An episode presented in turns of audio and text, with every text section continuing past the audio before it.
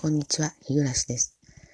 えー、3連休もね、あの、あっという間に、えっ、ー、と、最終日に、ね、なっちゃいましたね。で、えっ、ー、と、私はね、あの、昨日なんですけど、夜、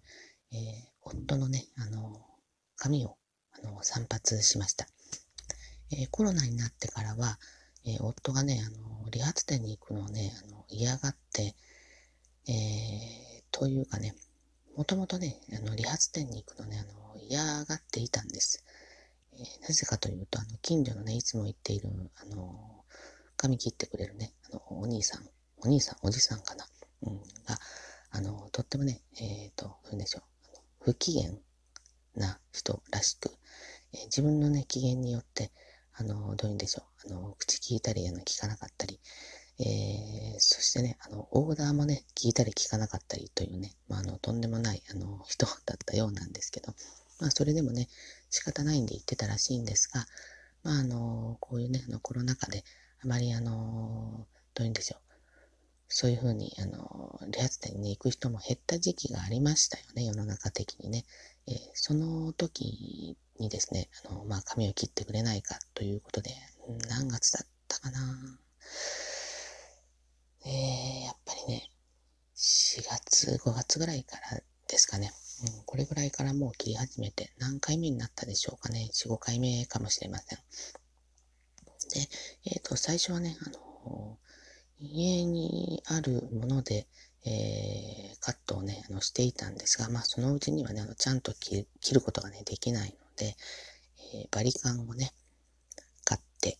そして、えー、その次には、今度あの首にね、あの巻くの薄っぺらいあの髪の毛が入らないようにするちっちゃいケープみたいなのがありますよね。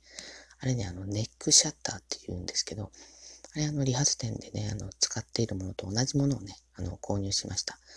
これでね、あの、劇的にね、あの、首から髪の毛がね、入らなくなって、ものすごくね、あの、えー、散髪の後がね、あの、楽になりました。まあ、そしてその後に買ったのは、あの、これね、100均なんですけど、100均でね、あの、えっ、ー、と、肩からかけるあの、ケープありますよね。でっかいあの、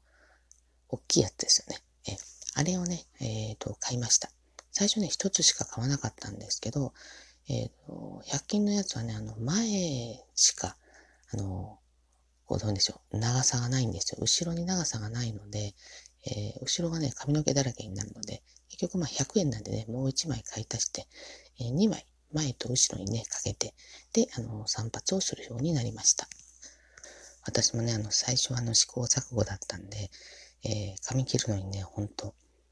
1時間以上ね、かかってました。まあね、暑い時期だったんで、ほんと二人ともね、汗だくになってね、えっ、ー、と、散髪ね、してあの、仕上げてたんですけど、まあ夫もね、あの、切ってもらっている立場なので、えー、まあ文句も言わず、えやってました。まあね、あの、そのうち、まああの、えー、30分もあればね、あの、切れるように、ね、なりました。仕上がりもね、まあ、それあの、理髪店のようにはいきませんけど、まあまあまあね、あの、見て、えそんなにはこの人、どんな頭して歩いてんだ、みたいなことはなくなりましたね。っていうかね、むしろね、うん、私はなんかあの、どういうんでしょう、こういうセンスあったのかなと思ってね、あの、自分でも思うぐらい。で、まあ、夫もね、あの、仕上がった、あの、姿をね、鏡に映してみてね、えっ、ー、と、とってもね、あの、越に行ってるようでね、あの気に入ってもらってます。で、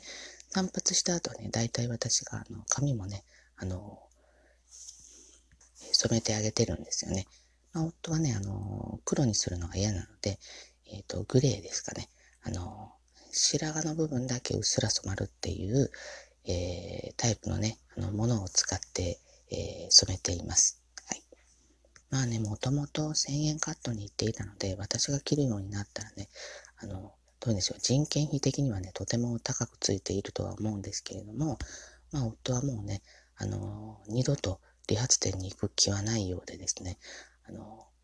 私がね、もう、あの、どういうんでしょう、この散髪がし終わった後の髪の毛とかの片付けがね、とってもめんどくさくって、いつもね、散髪し終わった後に、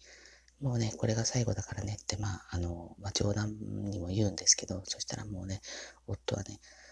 もうそんなこと言わんといてくれるの頼むからっていうふうにま懇願するわけですよ。